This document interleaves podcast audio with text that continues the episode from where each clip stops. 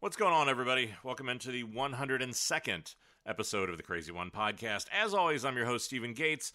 And once again, we're going to change up the intro on this a little bit from what you may have heard traditionally, partially because this is going to be the second episode in the Share the Mic Now series that I've been doing, but also because this episode, I think, is something really, really special. And it came about probably about the third week of June. I, got a message on Instagram, and it was one of those moments, maybe it's happened to you, where you get a message from somebody and you almost have to do a double take because the message was from a woman named Sylvia Baffour. And the reason why I did a double take was because probably somewhere around the end of last year, somebody had recommended a book to me called I Dare You to Care.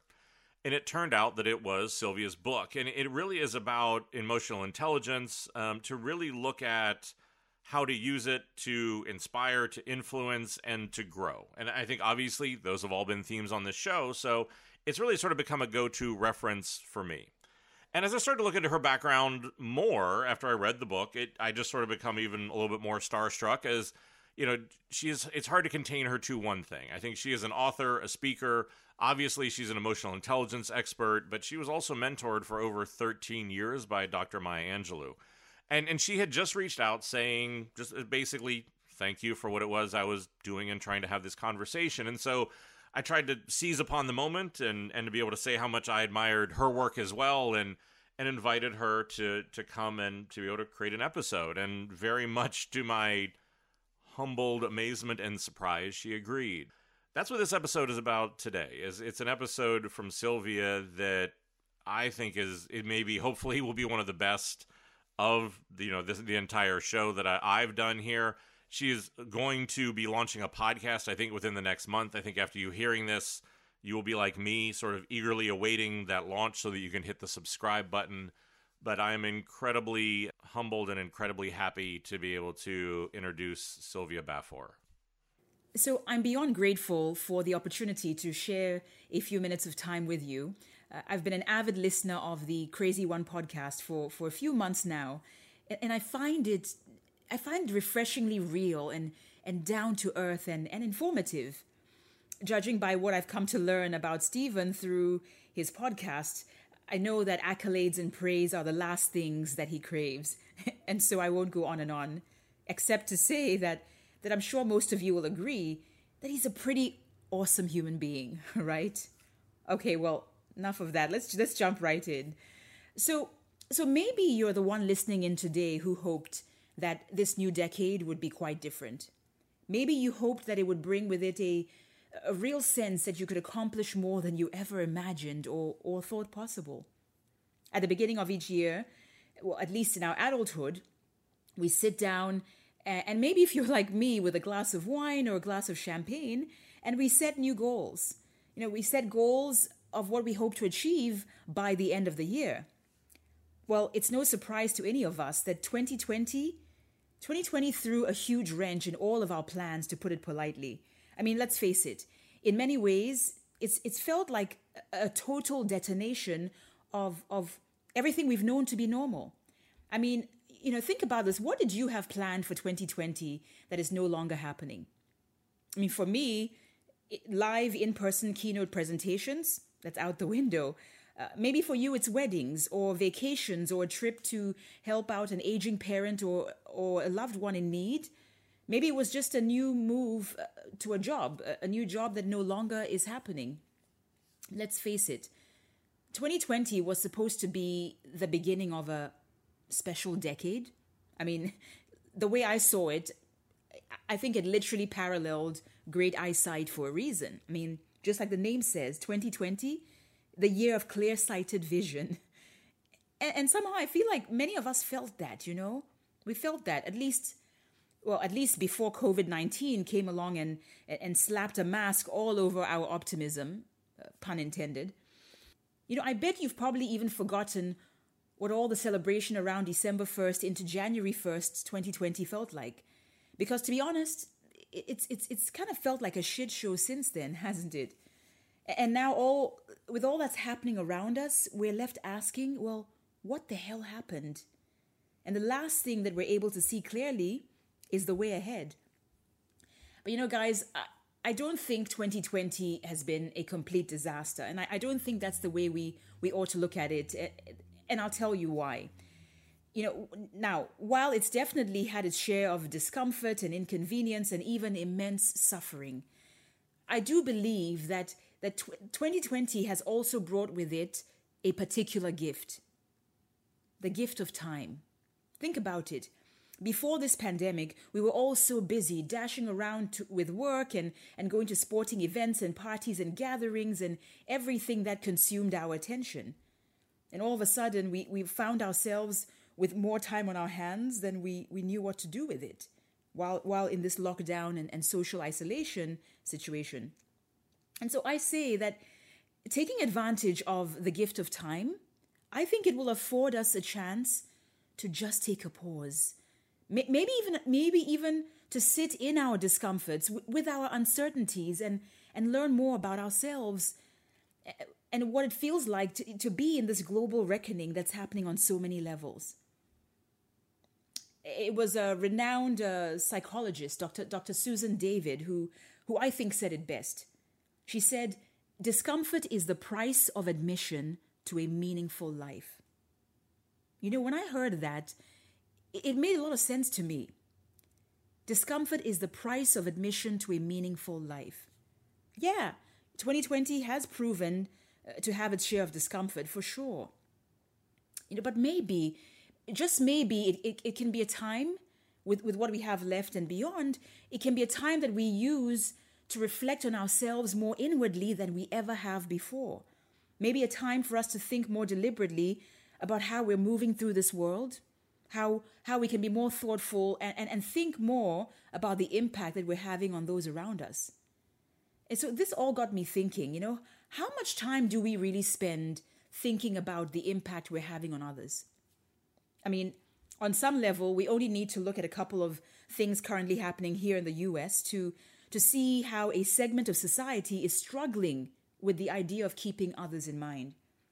I mean, we see debates from people not caring about the impact that they're having on others by refusing to wear a mask during a global pandemic. And because of that, we're seeing more loss of life, and, and we're even seeing different parts of the world having to go into a second shutdown of sorts. We're also seeing debates happening around as to whether black lives do indeed matter. And so maybe the question that's floating around could be, well, hey, why should we why why should you care? You know, don't we have enough in our own lives to worry about than to pile on the the responsibility of having to think about others and and, and our impact on them? I think I make a case that uh, a case ought to be made really that, that, that many of us don't care as much as we ought to uh, because, truth be told, certain things just don't affect us. I mean, maybe many men don't care about sexism because it doesn't affect them. Most white people might not see racism because it doesn't affect them. Most young people might not see ageism or, or, care about ageism because it doesn't affect them. Heck, you know, many leaders within companies don't see the problems that their employees are experiencing because it doesn't affect them until it does. You know, a few years ago, I had an opportunity to deliver a 90 minute emotional intelligence keynote presentation to some senior executives and leaders at a US government agency. Now, this was thanks to a dear friend of mine who put my name in the hat to be considered for the gig. And I remember working incredibly hard, as I do with all of my presentation prep, to make sure that the audience would find some real value in what I had to share. And after I was done presenting, I, I have to tell you, I was really heartened by the standing ovation that I received.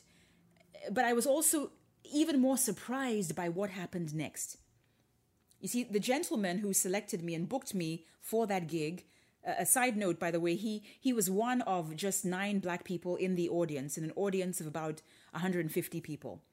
So, so here he is. As, as I'm done, he walks up towards me and he seemed to exhale this big sigh of relief before privately admitting to me that I was the quote unquote dark horse of the conference. Now, you have to forgive me because I'm not from the US, and, and, and having never heard that expression until that moment, I I just pretended like I knew what he was talking about and I smiled and nodded and even though I had no idea. But the next moment I heard I heard a comment that came from uh, the deputy inspector general of the agency. Uh, she was a black female, and and what she said to me helped make sense of that dark horse comment that I had just heard a, a moment earlier. First, she thanked me profusely, and then she did something that I thought was a little bit odd. She rubbed the back of her hand as she said to me, You have no idea what you just did for us. Now, being a fellow black person, I, I, knew instantly what she meant when she rubbed the back of her hand. In, in, fact, I venture to say that it's sort of probably a, an unspoken rule among black people. You know, you know what it means when, when someone rubs the back of their hand, they're pointing to the skin color. But then she proceeded to tell me that I was the first speaker of color that had ever been brought into the agency to deliver a keynote presentation. I have to tell you that, look, I couldn't believe what I was hearing in the year 2015 in America. I mean, how was that possible? That all these years, I was the first? And by the way, thanks only to my friend who pushed for me to be considered for the gig. So it got me thinking about my own possible impact that day. That because I was able to do a good enough job as a speaker of color, that, that it might now be possible for others to be to be considered for that gig in the future within that agency. But I'll tell you, I, I also thought about the larger impact of the folks with the decision making power in this organization who, in my eyes, clearly must not have put, put that much thought into the ways that they could be more inclusive. On more than one occasion, I've received insider information that I, I probably wasn't supposed to know about that I wasn't chosen to do a particular keynote presentation because the event organizers couldn't envision a black female speaker headlining the conference and actually doing a good job with the audience. And while that saddened me to hear, it's even sadder. It's, it's, it's, an even sadder reality, honestly, that, that these sorts of practices still exist in, in my industry and in so many others. When I think about these incidents and these in particular, I ask myself, you know, how much do they really know and, and think about who they are choosing each year to deliver these keynote presentations? What are they depriving themselves and their audiences of by not thinking about the larger impact and the ways that they can make a difference by being more inclusive? And I'd say to you that if you happen to be in a position of power or influence of any sort in your workspace, is there an opportunity for you to challenge yourself to be more deliberate about how you're including others in, in opportunities that you have the power to make available to others? Now, I, I didn't share those stories with you in, in search of sympathy, but, but rather, rather to get us all thinking more deliberately about how we, about our impact on others, right? Our, about our own impact. Because maybe you are that person listening in in a leadership position with a chance to influence things in, in a greater way moving forward. I mean, many of us uh, feel like we're good at empathy, right? I think many of us feel like we know what it's like to step in the shoes of others and we know how to do that. But then I ask, is there is there room to care more? Do we have room to care more about connecting with others who are different from us, in understanding where they're coming from, even even in those moments when we, we may not necessarily agree with them? I mean, how much, how much exactly do we think about our the impact of our decisions, our actions, our mere presence might have on, on those around us? You know, the way I see it, with this added gift of time that we all have, maybe, maybe it is time. Maybe it's time to that, that we listen more. Maybe it's time that we appreciate other perspectives and just become more thoughtful about the ripples that, that we are each putting out there.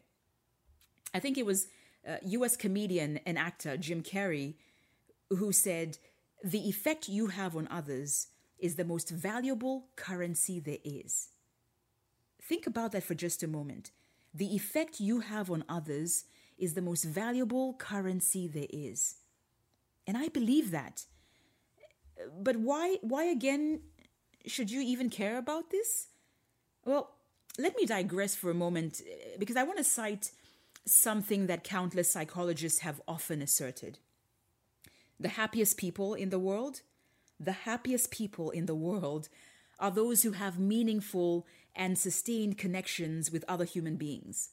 So the uh, the question to why should you care? I think it's because I'm pretty sure that you're like me. You you want to be happy, right? I I don't think any of us, I bet none of us wakes up each morning craving the painful loneliness of a life that is devoid of these meaningful uh, human connections with others, right? And, and the bottom line, though, is that we cannot enjoy those connections and those meaningful relationships if we don't care about the impact that we have on others, plain and simply. If we don't care about doing the work to become the kinds of people that others truly enjoy wanting to be around. Now, speaking about caring, you know, 27 years ago, I, I had an experience that profoundly changed a part of my personality forever. Uh, so, if you'll indulge me for just a quick moment in, in this story. So, I was living in a government boarding school in Bulawayo, Zimbabwe at the time, and I, and I remember the day very clearly. I had just won an important tennis tournament and I was walking back to the dormitory with with this belief that that all my dorm mates were going to delight in in my hard-earned victory and celebrate with me.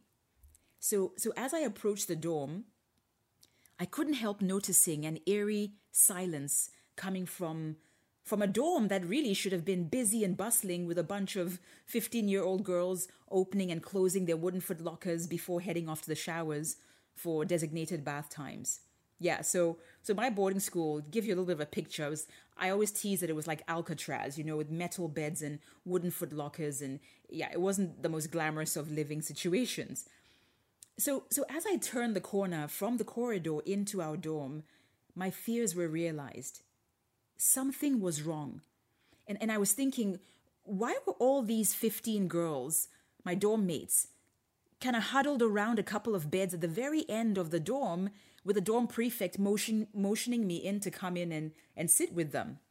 Now, guys, you know very well that feeling that you get when maybe it was in your childhood, I don't know, that feeling you get when you're, you you know you're in trouble for something, but you you don't quite know what it is, right? Yeah, that feeling. So so with my little heart pounding and and my bony knees knocking, I stumbled into the dorm and, and I dropped my racket case and and reluctantly I sat down. And then it began. No warning. These girls, I'm telling you, they, they gave me a piece of their mind. I mean, their, their verbal accusations were, were unbelievable. In fact, it felt like a, a verbal assault, to be honest with you. And, and when it finally came to a merciful end, in, what felt to me like an eternity, and I'm sure it was just, just a few minutes, it was brutal. I was so bewildered and, and uncomfortable and, and really embarrassed. And, and I remember the last the last thing I remember hearing these girls say was, "You think you know everything, and we don't like being around you because you make people feel small when they're around you." Now, guys, you honestly you have you've got to imagine that I was blown away. I mean, sitting there in disbelief with with tears rolling down my face, my little teenage face, and and I was thinking, how how could I be any of these horrible things that they're accusing me of? And I'll tell you, you know, for the next for the next 2 weeks, I gave them all the silent treatment. I mean, I was I was very good at that. I thought they deserved it and I was like, you know what? I don't need these girls anyway. So I thought. But once my anger subsided, as it always does, right? So once my anger subsided, I began to think more clearly about everything that had happened. And and there was this voice in my head that just kept saying, you know, Sylvia, what are the odds that that all 15 girls are wrong and you are the right one? What are the odds of that? So, you know, whenever I've shared this story with with with friends, I'll tell you that I found that sometimes they get a little bit caught up in the idea that, hey, Sylvia, that's that's a bad story. Wow, those girls sound so harsh and cruel. That def- definitely wasn't fair. Now, I do, do I think that they could have been less mean and a bit more tactful in the way they approached me? Yeah, well, maybe, maybe, but but you know, there's there's there's a larger and more important point that I want to make because oftentimes the way that we intend to be experienced can be very different from how people actually experience us. And my thought is that if there is a gap between the two, then isn't it up to us to kind of figure out if if and how we want to close the gap or at least try to narrow it? Now, I'm not suggesting that we, we spend our lives trying to control how others feel about us. I mean, that's not our responsibility to control that, and I, I wouldn't ask that of you. But but I do think that we have a role to play in in how others experience us, because a, a lot of that is it's it is within our power to determine. I think so. I believe so. You know, my experience that day inspired me to to get far away, to get as far away as possible from being the kind of person that made others feel small and feel unseen. Because, truth be told, that, that was never my intention back then. And yet, it's the way that others experienced me. I had a choice. And, and you know, guys, I think we all do. To decide whether we want to narrow the gap between our intentions and our impact, if there is indeed a gap. So for me, I made a I made a commitment to to try to be more in tune with how others are feeling. And trust me, it's it's it's a lifelong journey of of continuous work, isn't it? And I, you know, I for one fall short, you know, at times, and I and I feel like we all we all do because we're human. But I pick I pick back up and and I try to do better the next time around. I mean, imagine this for a moment. Imagine a world with let's call it a reverse tradition, where instead of waiting until we are no longer on this earth for someone else to stand up and read out aloud a eulogy about us, detailing who we were and, and, and what kind of impact we had on others. Imagine for a moment if the, if the tradition was reversed, right? And we got to hear our eulogy read out aloud while we are still alive. Now, of course, assuming that that it's an honest perspective on us, right? An honest yeah, perception. So my question is, would you listen to what's being said about you with great alarm and shock or or or would you listen with with a pleasant smile of hmm. validation, kind of knowing that that's exactly how you hoped that you experienced while you were here on on this earth? Just something to think about. You know, at the end of the day, we all know what it feels like to be seen, to be heard, to be understood.